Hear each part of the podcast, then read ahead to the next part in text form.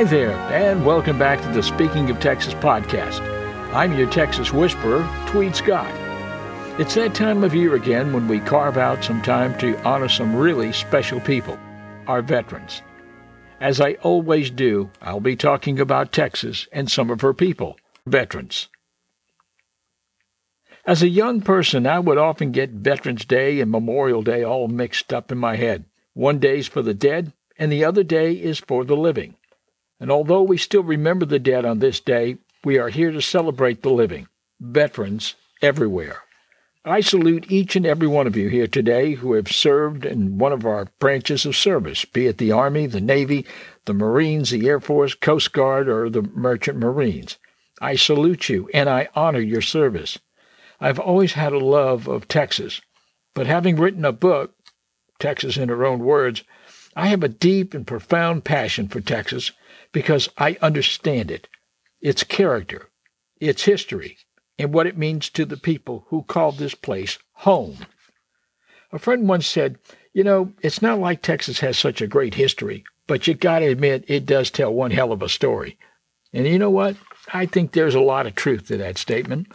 When we think of Texas, our thoughts naturally go to the historical tapestry in time. We have all heard and shared the stories about the valor of the Alamo, the upstarts in Gonzales with a cannon, the travesty of Goliad, and the remarkably unlikely victory of a ragtag army in the marsh at San Jacinto.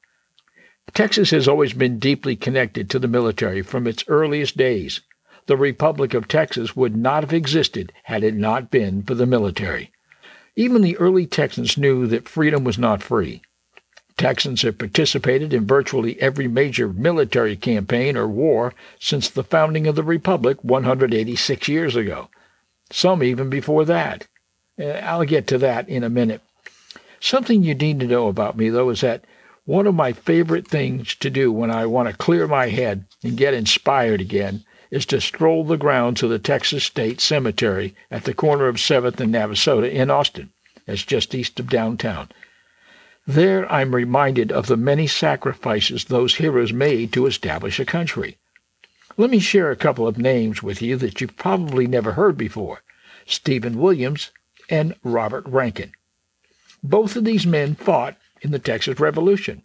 But it might interest you to know that both of these men also fought in the American Revolution and the War of 1812. Stephen Williams, at the age of 75, volunteered for military service in 1835. With four of his grandsons, he participated in the siege at Bexar in December of 1835. That was the engagement that resulted in tossing Santa Anna's brother-in-law, General Cos, out of San Antonio. Robert Rankin was a friend of Sam Houston. General Sam called upon Rankin in the spring of 1836 to encourage the neutrality among the Indians during the runaway scrape, that famous Texan retreat toward San Antonio. I once asked the researcher at the cemetery about these guys. He said, You know, when you come right down to it, we don't really know all that much about either one of them, except that they just like to fight.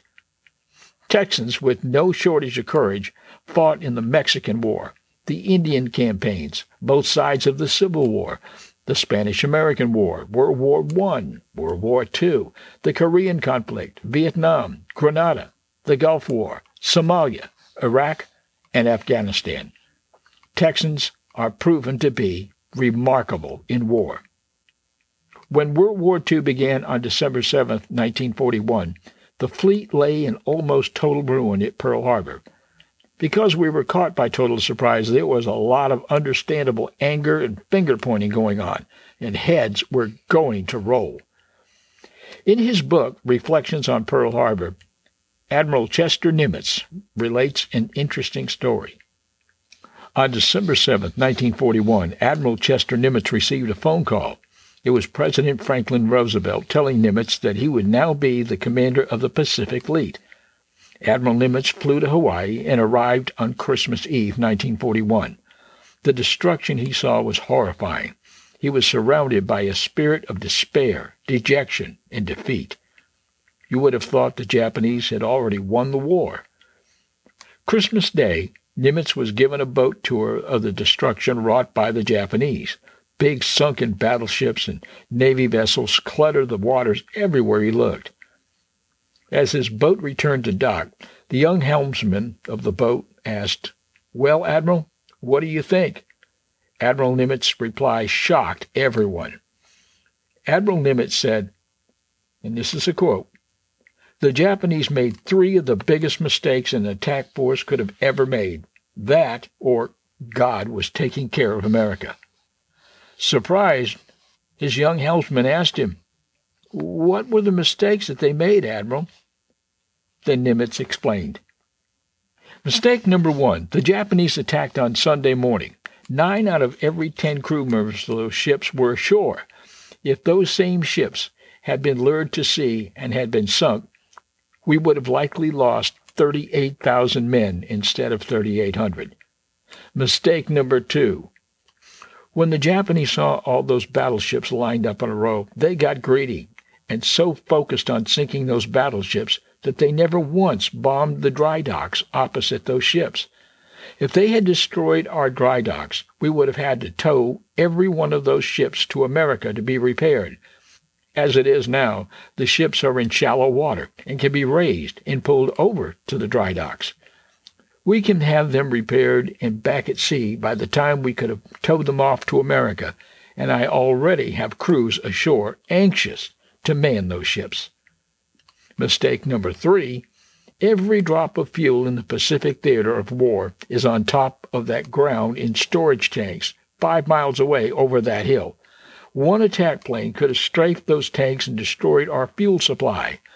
That's why I say the Japanese made three of the biggest mistakes that they could have ever made. Either that or God was taking care of America.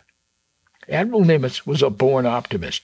He was able to see a silver lining in a situation and circumstance where everyone around him saw only despair and, de- and defeatism. Nimitz was a natural born problem solver. He was a how thinker, not an if thinker.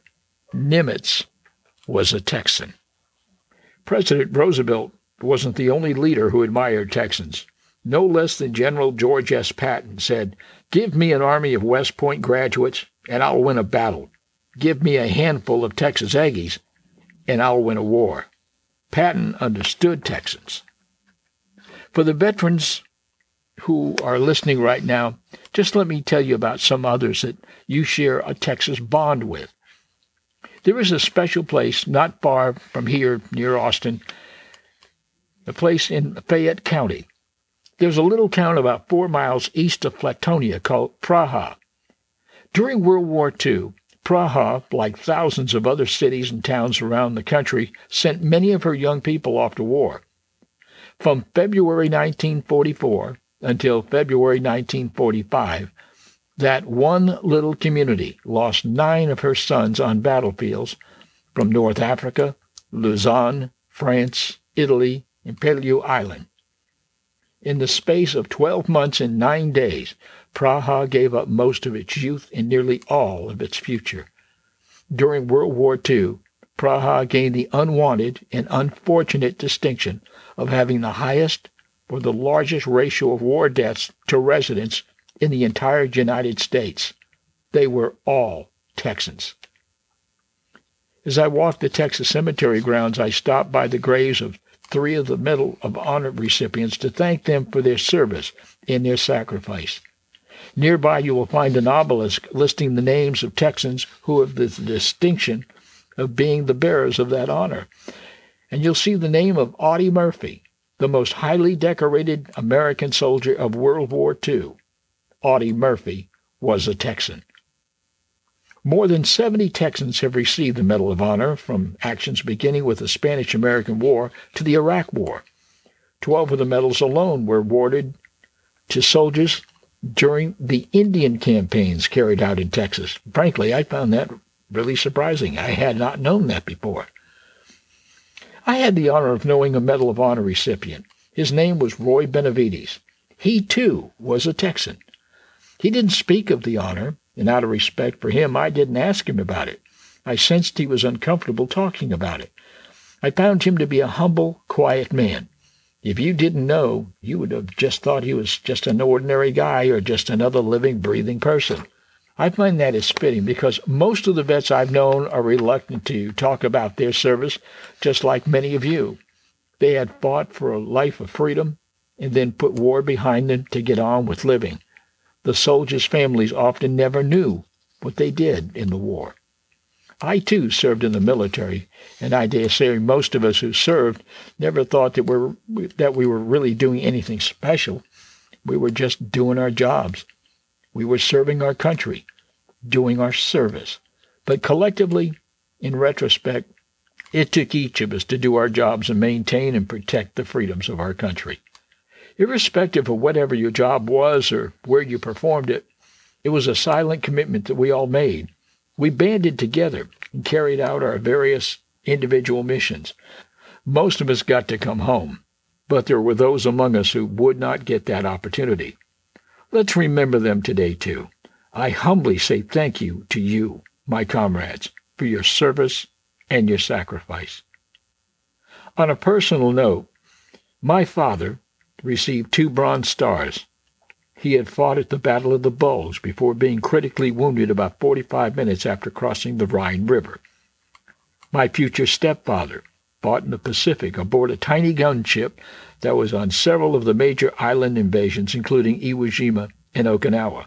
So even as a child, I knew my country was something extraordinary. I knew it was special because of the veterans like them. Through them, I met several other veterans.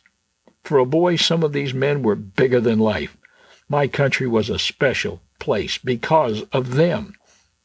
It was something I accepted as fact, unquestioned. No matter what you might hear, America is still an exceptional country. It was exceptional then, and it still is today. When I think of Veterans Day, and I reflect on what that means, I am gripped with a powerful emotion. I could not be prouder of that young man. My son, years later, entered the military. You veterans can relate to this. When I went through a thought process when I joined the military, I remember how much I thought about it at the time in deciding to make that commitment to an idea that was even bigger than I was. Now, my son went on to make a similar decision. And I dare say I really should wear a shirt today that has buttons, because I'm afraid I'd only pop them off my chest. When my daughter Whitney was born some many years ago, not to embarrass her, this is a great country, and I understand why. I was in looking into her eyes and thinking to myself, look at that tiny life right here in my arms. I now understand why men will go off to war. To do whatever is necessary to keep this precious little life safe from all harm. I had a similar thought four years later when my son Tyler was born. I've been blessed so many times by God in my life, more than I have ever deserved. My children are the best blessings of all of them.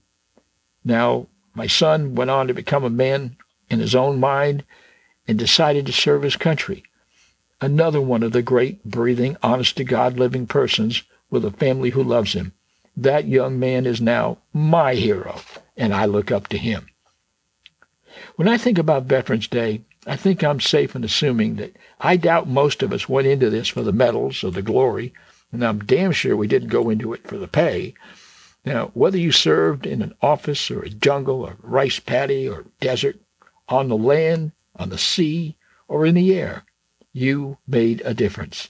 It mattered that you were there, and I'm sure most served with a deep love of country. I would like to say a few words to young people today. In the years ahead, you'll be making lots of choices about what you want to do with your lives. And whatever that turns out to be, I wish you all the success life has to offer. But I'd also like to ask you to consider serving in the military, even if it's only for one hitch. You'll learn about some discipline and honor and integrity. You'll meet people from all stations of life and geography. And if you're lucky, you'll see a good portion of the world, too. You'll make friends that will last a lifetime and you'll experience pride like you've probably never experienced it before.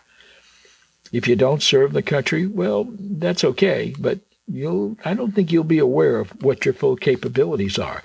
Thus, you never will be the person that you could have been. As for the veterans listening, well, I want you to leave this podcast assured in the knowledge that your friends, family, and neighbors and America are grateful for your service and your sacrifice, even if they don't say it very often, standing for lots of people just like you in locations all over this country.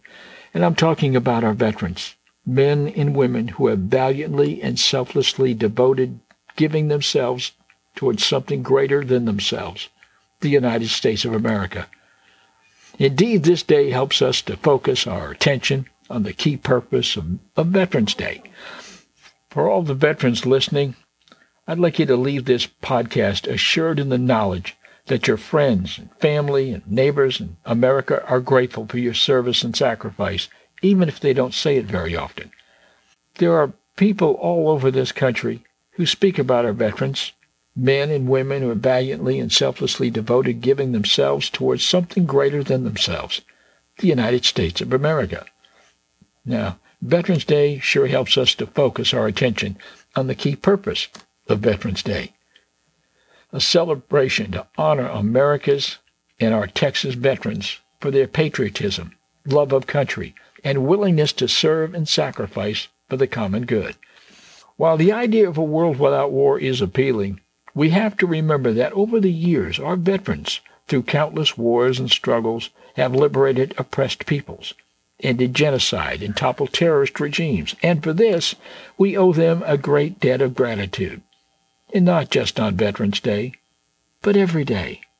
The times may have changed and warfare may have changed, but the veteran is still the same hero. God bless our veterans. God bless you and may God bless Texas.